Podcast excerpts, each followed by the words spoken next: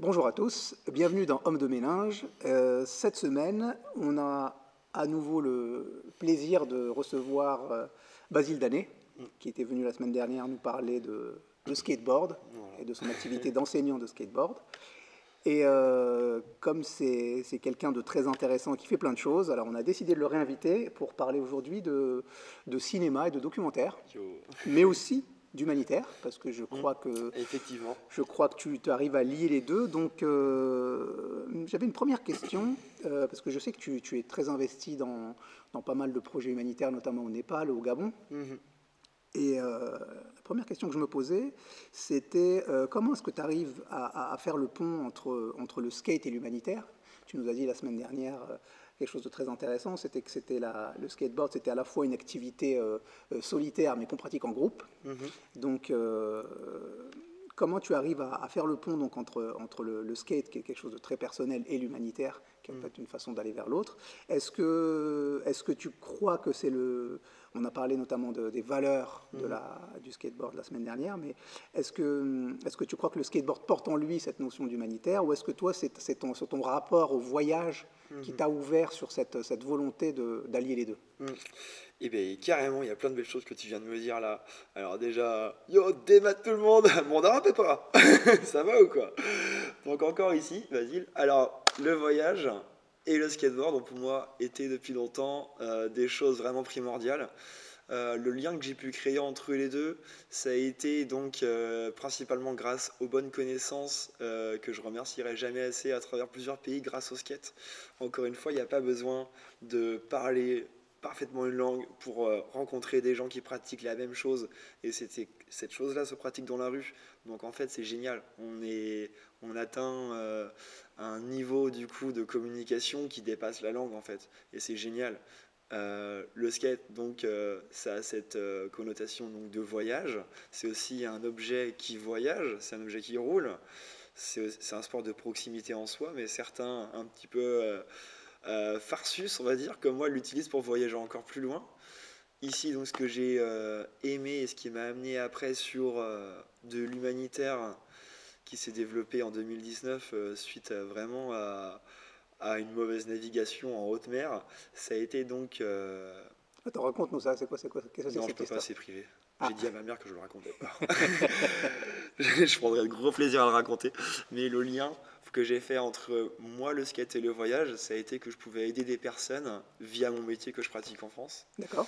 Et euh, donc le métier que je pratique en France, donc euh, l'enseignement, tout ça, tout ça. Donc je, je, vois beaucoup de, beaucoup de personnes qui roule sur un skate, qui utilise du matériel de skate, qui change son matériel avec un système de bon français ou de bon occidental, et qui fait quoi de son matériel pas usé? Il le jette. On le trouve plus, et je sais pas où il passe. Donc moi je me suis dit, mais, via les événements que j'organise, et c'est quand même beaucoup, juste à titre indicatif, euh, sur l'année 2022-2023, donc cette année précédente, quoi. je parle beaucoup en année scolaire, mhm. Eh bien, j'ai organisé donc 15 euh, événements euh, de skate et euh, deux donc au Népal. Donc ça fait quand même beaucoup beaucoup. Mhm. Et c'est à chaque fois sur des événements que je prends le temps de communiquer sur une collecte de matériel. Cette collecte de matériel, après, j'essaye de l'articuler au mieux que je peux via des contacts qui viennent me voir ou moi je vais les chercher. Et pour revenir à cette histoire de 2019, ce fameux voyage au Gabon, donc, parce que c'est au Gabon que j'ai créé à l'époque, il s'appelait Unisson de Skateboard, clin d'œil à Unisson de Culture, un festival orienté qui maintenant n'existe plus pour diverses raisons. Mais Unisson de Skateboard, qui est maintenant devenu United Skateboard, a été créé donc euh, au Gabon suite à un fabuleux voyage euh, à bord d'un rafio qui s'appelle euh, le Citer 2, sur lequel on a perdu toutes les lettres qui se situaient à l'arrière du bateau au cours de notre voyage. Parce qu'on était parti avec ma copine de Tenerife en voulant donc en ayant l'ambition de faire la transatlantique, génial, en tant que grand voyageur, c'est trop cool.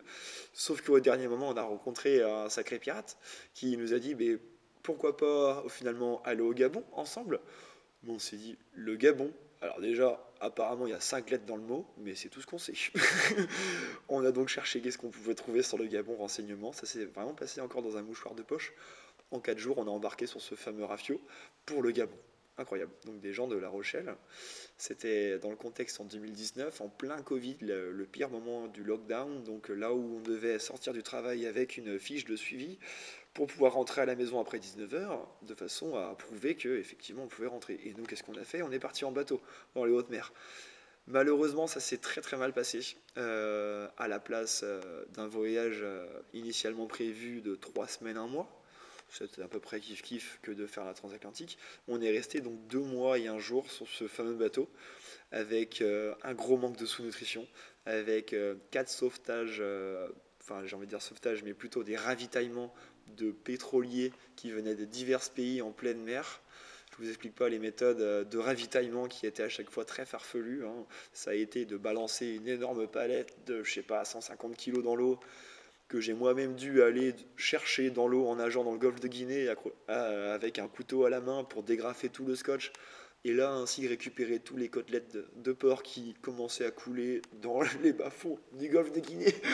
Et c'était incroyable cette image, d'ailleurs j'ai fait un joli dessin de ça tout là, les bidons d'essence qui coulaient, je nageais vers les 4 km de fond du golfe de Guinée, là, tout ça, pour aller chercher tous les vivres, les machins, pour pouvoir nous sauver une première fois sur quatre. Et ensuite, ça s'est du coup déroulé euh, de la même façon quasiment tout du long du voyage, tout au long des deux mois et un jour. les parents étaient un petit peu inquiets forcément, euh, parce que du coup, initialement prévu trois semaines, euh, ben, au bout de trois semaines et, quelques jours, ça commençait à sonner partout, les alertes, tout ça. Euh, bah, nous, euh, complètement introuvables, clairement, euh, perdus dans le golfe de Guinée, restés deux semaines dans le poteau noir, aéré, avec un bateau qui n'avançait plus. Et pourquoi? Parce que tu n'avais pas le droit d'accoster à, cause du Covid? Oula, c'est vraiment une zone de navigation. tout ce qui est Nigeria, donc l'angle creux, bah, le golfe de Guinée est une des zones quand même les plus dangereuses du monde avec mhm. les eaux en Somalie. du coup, par rapport à l'attaque de pirates, mhm. il y a beaucoup de pirates. Alors les pirates, on n'est pas sur Jack Sparrow, on est sur vraiment des bateaux en métal avec le plus de moteurs qu'on peut mettre derrière, des moteurs avec beaucoup de chevaux qui viennent voler je sais pas d'où, des mecs qui sont armés, ils n'ont pas besoin de beaucoup, hein. ici ils sont 2, 3, c'est assez, mais en général ils sont plutôt 4, 5, ils y vont pourquoi Pour faire peur et voler quoi? Pas le bateau, hein. euh, ni même euh, nos tabacs, nos rien du tout. Ils viennent pour prendre des humains, clairement. Et puis après, du coup, c'est rançon. C'est ce qui coûte le plus cher sur un bateau. Donc nous, en fait, on a fait bien en sorte de passer au large des côtes, à plus de 100 000 des côtes mais ça nous a fait du coup un énorme détour. Et aussi, ça nous a fait donc euh, subir des avaries euh, au large des côtes de Guinée, qui, qui étaient vraiment très importantes pour le bateau. Euh, on a déchiré mais, maintes fois les, les, voiles.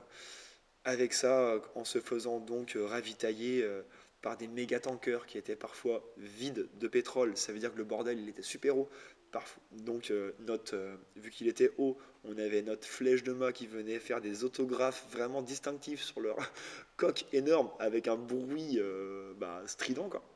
Et parfois, le tanker, donc le pétrolier, était donc plein de pétrole. Il sortait donc du Gabon. Et là, il était super profond. Et là, effectivement, notre mât était au-dessus de leur pont. Et il y avait tous les Philippins qui étaient là, à se manger les ongles. Ils vont s'échouer sur notre bateau. Euh, incroyable. Donc, euh, à la suite de tout ce voyage qui a finalement bien réussi. On est arrivé au Gabon. Et pendant ce, temps au Gabon, euh, où on a savouré la vie au sens propre, là, du coup, euh, m'est venue l'idée de faire quelque chose qui s'appelle Unisono Skateboard pour les copains du Gabon. Et voilà, c'est ça, c'est l'histoire de Unisono Skateboard qui s'appelle dorénavant United Skateboard. D'accord, et donc c'est la première euh, fois que tu as pensé faire de l'humanitaire Ouais, carrément. Avec le skateboard Exactement, suite à un, un voyage qui a mal tourné au Gabon. Et donc, euh, c'est quoi les suites là maintenant de ce projet euh, Là, la suite, euh, donc 2019, la création. La suite, après du coup avoir sondé et aussi avoir vu que tout ça, ça prenait une dynamique vraiment très importante. On a fait des projets au Népal. Je suis allé trois fois au Népal. et là maintenant, en 2024, donc l'année prochaine, le 20 avril, ça va être de porter un nouveau projet, mais au Gabon, donc à l'essence même de là où j'ai créé l'ONG en fait à Libreville. Et euh, ici, ça va être du coup d'aller dans un premier temps revoir les copains qui ont dû certainement très bien progresser en skate. J'ai gardé un contact qui est vraiment très très fort, un gros contact avec les Gabonais. J'ai pu envoyer quand même au jour d'aujourd'hui, dernier arrivage du colis qui était le 4 septembre, 13 colis de 23 kg, ce qui représente quand même beaucoup beaucoup de skateboard. Je sais même mhm. pas combien ça représente, je sais plus, mais 13 colis en 4, en 4 ans du coup. Quoi. Et euh, donc, euh, je peux voir sur leurs vidéos que c'est encore les boards des meilleurs copains qui m'entourent à Lorient, mais d'ailleurs aussi en général de la Bretagne, que eux ils pratiquent et c'est trop génial quoi. J'ai des vidéos et tout, euh, des petits jeunes là. Bah, bah, c'est un peu genre au compte-goutte, mais j'ai des vidéos, ils m'envoient avec des planches que, que, je leur envoyais il y a longtemps et qui ressortent comme ça de nulle part. Donc voilà, il n'y a pas longtemps, ils ont réussi à obtenir la construction d'un tout petit skatepark qui va du coup permettre d'accueillir ce fameux projet qui s'appelle Immersion Skateboard Vagabond, au Gabon du coup. L'idée, ça va être donc de partir dans les écoles primaires, enseigner le skate pendant trois semaines et prendre sous notre aile, je dis notre parce qu'on partira deux sur ce projet, prendre sous notre aile donc euh, des skateurs investis, majeurs, et les inviter à se former pour être eux-mêmes après profs de skate. Grâce à ça, ils pourront donc pérenniser leur propre assaut, peut-être pourquoi pas trouver un métier et en fait développer quelque chose, et puis eux aussi passer la main en fait. Et je dis qu'on partira à deux parce que l'immersion skateboard, c'est comme ça que je l'ai imaginé avant que je parte au Népal pour la première fois. C'est une immersion pour les enfants, c'est-à-dire qu'ils ont une succession de cours de skate donc euh, répétitive, c'est là qu'on va ancrer vraiment la pratique du skate et l'apprentissage. Mais aussi c'est une immersion pour l'éducateur qui va lui donc se mettre en difficulté face à des gens qui n'ont jamais pratiqué. C'est une immersion des deux côtés, vraiment. Et du coup, tu nous as raconté les, conditions absolument rocambolesques dans lesquelles tu, es arrivé au Gabon. Et est-ce que tu pourrais nous, parler du Népal? Qu'est-ce qui t'a emmené là-bas? Ouais, le Népal, premier voyage 2017 avec mon frangin, Rémi. le boulanger Rémi, attention, pâtissier. Ah, pâtissier, pardon, excuse-moi. Et euh, dessert sur assiette beaucoup, qui a ouvert une super pâtisserie à Pau, la feuille d'or, petit clin d'œil, gros big up. Je pense qu'il n'aura pas le choix d'écouter ce reportage, sinon je vais descendre chez lui direct. Gros bisous d'ailleurs. Euh, sinon, avec mon frangin en 2017, on a fait euh, un fameux voyage au Népal. L'idée, c'était, bien sûr, je pars toujours avec mon skateboard, mais l'idée, c'était surtout d'aller partir à la conquête de certaines montagnes. On a été faire du trek dans la vallée de l'Everest. On est monté à 5600 mètres ensemble. Euh, c'était un voyage sur à peu près euh, un mois, je dirais, je pense un peu moins, trois semaines. Et donc sur ces trois semaines, on a marché euh, quasiment la totalité, rendu très fatigué, tout ça, tout ça. Et ça a été le premier contact que j'ai eu avec le Népal, donc avec la beauté du paysage qu'on va pouvoir retrouver donc dans le teaser que j'ai maintenant fini d'éditer, et le documentaire en fin d'année, qui je pense va être magnifique. Et, qui s'appellera Comment? Il a un titre Ouais, il s'appelle Immersion Skateboard Népal. Ok. Et donc, euh, qu'on pourra retrouver euh, sur YouTube dans un premier temps, mais aussi surtout en salle de cinéma, ici au Tianok sûrement.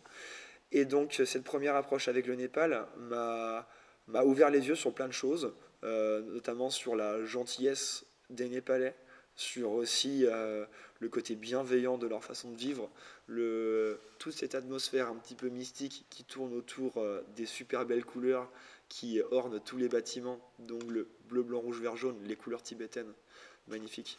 Donc ça a été vraiment un coup de cœur. Et quand je suis revenu au Népal, donc euh, il y a maintenant l'année dernière, j'ai fait mon premier projet euh, en autonomie là-bas, et c'était donc là le début d'une grande histoire. Là, je suis allé tout seul dans les écoles primaires, je suis allé tout seul dans des monastères avec des planches de skate sous le bras, sans rien dire à personne au début.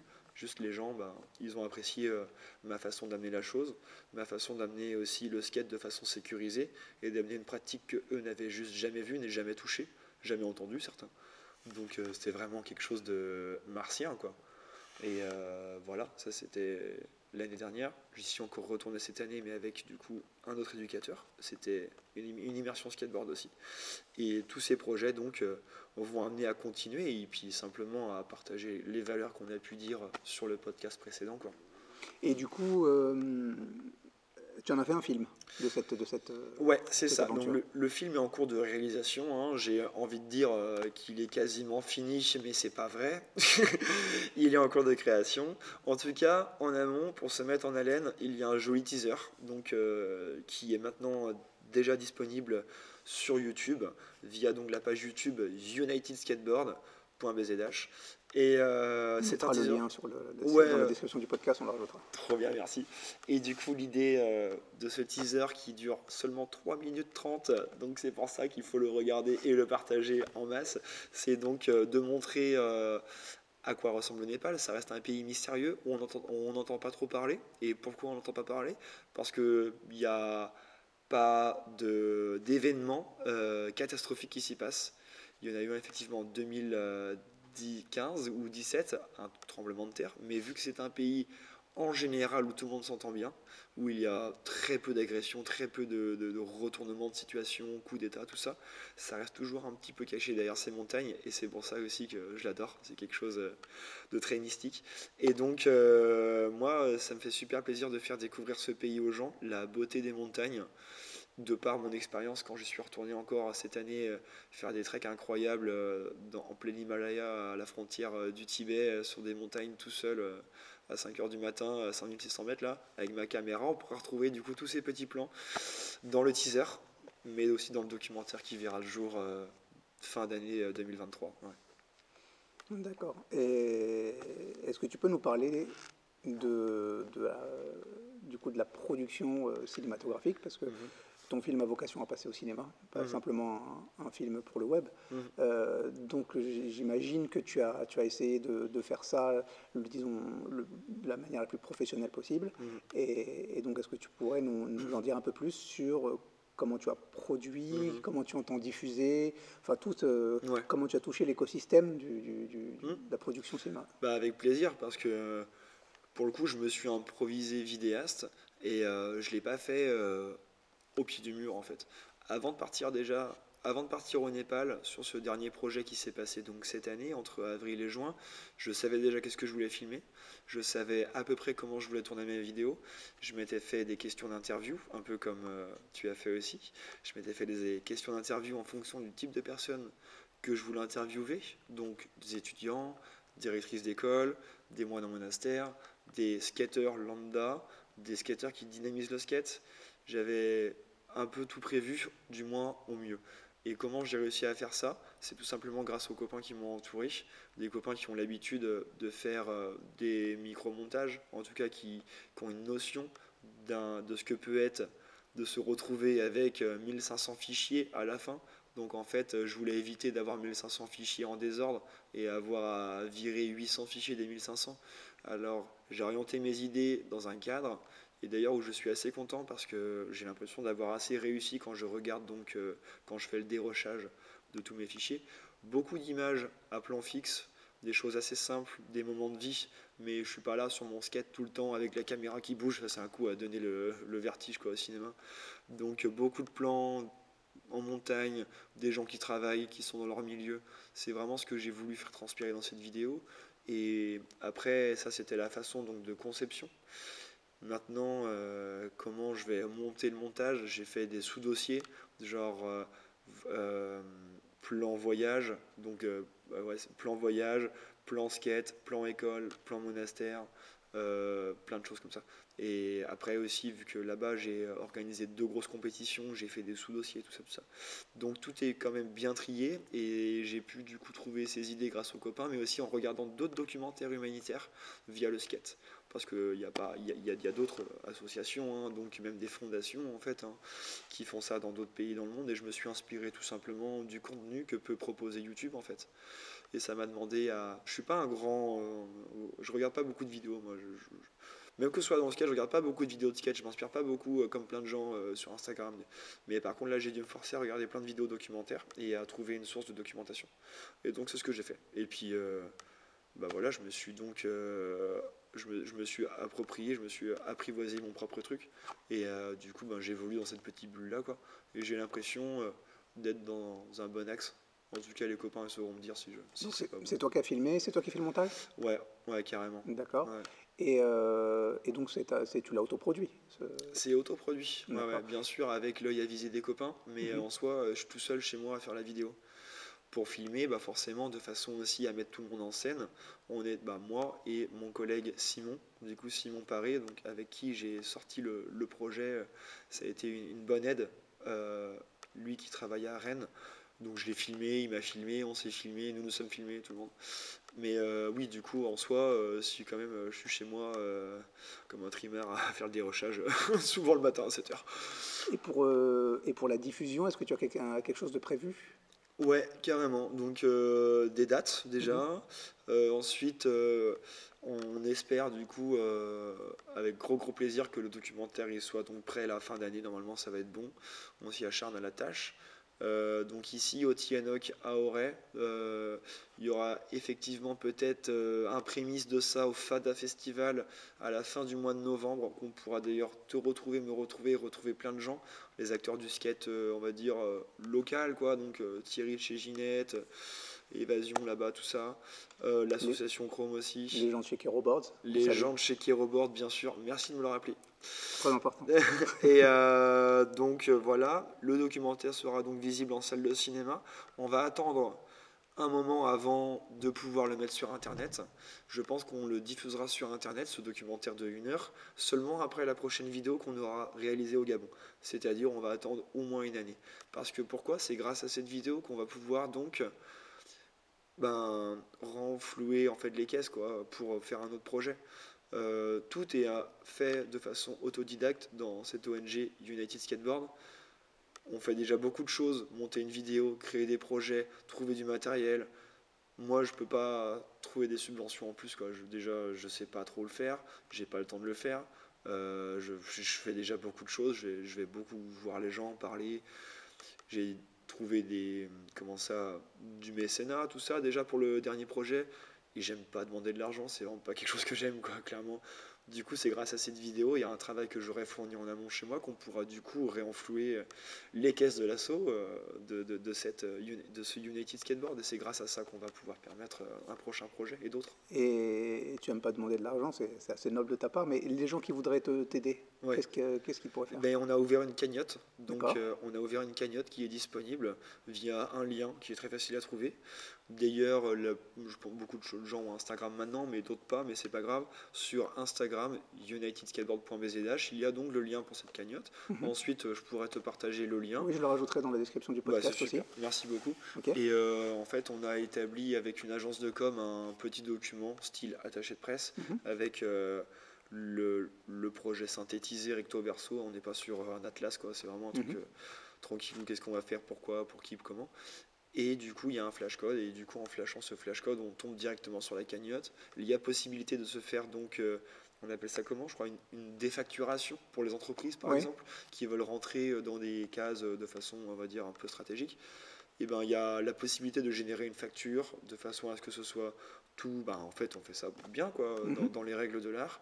Et donc, tous les petits euros, effectivement, moi, j'aime pas demander de l'argent parce que ça demande souvent d'aller voir et revoir et rappeler et je déteste ça surtout que j'ai euh, un métier clairement à côté quoi euh, et puis euh, le skate c'est pas non plus être mendiant quoi. Je veux dire ceux qui veulent aider c'est de bon vouloir. Mmh. mais effectivement toute aide est bonne à prendre. Et surtout grâce à ça on pourra réaliser des bonnes vidéos. Et on n'hésite pas à remercier chaque personne qui nous aide donc euh, à l'aboutissement du projet, notamment toi aussi Hotman, parce que c'est grâce à ça qu'on aura aussi de la visibilité. Bah, avec, donc, euh, avec, grand plaisir. Tu seras aussi euh, un nouveau partenaire de nos beaux projets. Avec grand plaisir. Dis-moi, la semaine dernière, je crois que tu as évoqué, mais vraiment en passant très rapidement, le skateboard dancing. Ouais. Très rapidement, mais je crois que tu fais de la danse aussi. Alors voilà, il y a un côté comme ça. Alors vas-y, dis, je dois parler de danse là Oui. tu veux que je fasse une pirouette là eh Non, juste que tu m'en parles. Carrément. Euh, bah, le danse, euh, la danse, le skateboard, pour reprendre par là, pour moi, c'est quoi de base? C'est de l'expression corporelle, clairement. Mhm. Bien sûr. Ici, on est sur l'expression corporelle avec des mouvements qui vont être assez artistiques, parfois aériens, parfois statiques. On est passé euh, du skateboard freestyle où on venait vraiment faire des trucs que sur du plat, des compétitions hyper artistique encore une fois, où là vraiment du coup le côté dansé du freestyle, c'est-à-dire euh, un peu comme le BMX freestyle où ils viennent tourner avec des pegs et tout, on est sur une surface plate, là le côté artistique vient vraiment euh, en œuvre. Et euh, bah moi j'ai toujours aimé danser, j'adore bouger, j'adore, je, suis quelqu'un de très vivant en tout cas, à apprendre aussi. Moi je vois ça. Et, et en fait, une de mes premières pratiques sportives a été la danse. J'ai fait 7 ans de modern jazz quand j'étais jeune. En parallèle, je faisais de la motocross. Euh, du coup, ben, Locmine et Bignan, euh, je veux dire qu'il y avait des bois à, défoncer. Donc, euh, je faisais les deux en même temps. Mais j'ai quand même fait ces 7 ans de modern jazz avec cette prof de danse qui s'appelle Maude. Trop bien. Et mine de rien, ça a marqué une grosse partie bah, de mon adolescence. Quoi. Et c'est après ces 7 ans, ces 7 ans de danse que j'ai commencé le skate, figure-toi. Et maintenant, au jour d'aujourd'hui, donc au jour d'aujourd'hui, l'année dernière, j'ai intégré une compagnie de danse qui s'appelle la compagnie Roiry. Une compagnie qui a été créée par Pauline Sonic et sa super copine Nolwenn, que j'ai oublié son nom de famille, mais Nolwenn. Ils sont deux à dynamiser cette compagnie qui est magnifique avec euh, une euh, comment ça, avec euh, une influence bretonne, moderne, jazz, tout ce qu'on veut, mais en tout cas, la culture bretonne ressort à chaque spectacle, à chaque pièce qui crée. Et nous, on a appelé donc cette scène, cette pièce, dont laquelle je suis investi, Fiscal. F-I-S-K-A-L, qui vient du breton et qui veut dire impeccable en breton. Fiscal ou pas Fiscal, ça veut dire ça. Donc on est deux skateurs, deux danseuses. On voit peut-être d'avoir une troisième danseuse. Les danseuses, ils ont appris à skater. Les skateurs, moi et mon collègue Damien Thébault de Rennes, qui est aussi éducateur sportif dans le skate, on a appris à danser, mais à mhm. leur façon. Et donc on a créé euh, cette pièce via la compagnie Roiry. Et c'est un spectacle qui verra le jour en 2025. Maintenant, tous les deux mois, on a des semaines de résidence. On a des sorties de résidence, des spectacles à peu près tous les deux mois. La dernière, la dernière représentation a été à l'Estran, au Festival de Surf et Culture, en, en, décembre dernier.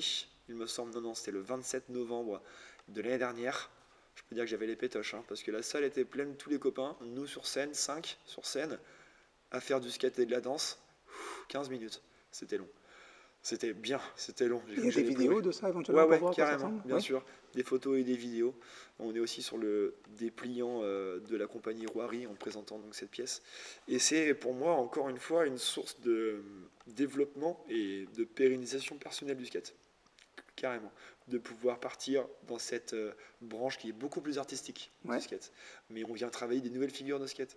Je viens faire des figures que jamais j'aurais essayé. Et est-ce qu'il y aura d'autres représentations de ce spectacle? Bien sûr, carrément. Le prochain, c'est quand? On a une représentation, on a une sortie de résidence qui est à la fin de la première semaine des vacances de la Toussaint qui se passe à Rennes.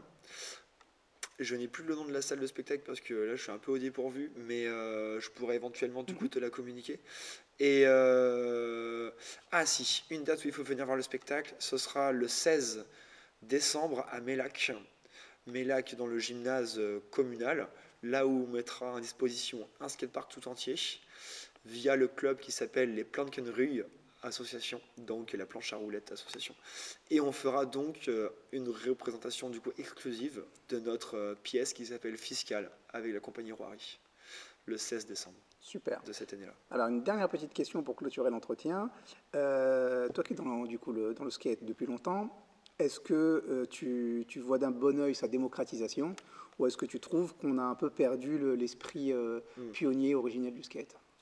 Ben ouais, il y a plein de façons de voir le skateboard. Hein. C'est vrai que maintenant, je suppose que tu entends par là le skate au JO, tu entends par là l'avènement du skate, les marques qui s'élemparent. Et le côté aussi, euh, m'as-tu vu, et euh, le côté, euh, comment on dit, influenceur. quoi. Donc c'est vrai que c'est pas faux.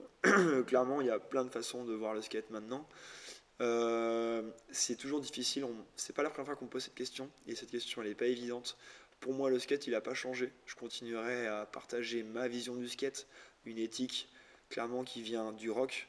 On mange des frites avec des mains sales, on fait du skate, on est content, on se tape dans la main et euh, on tombe, on applaudit.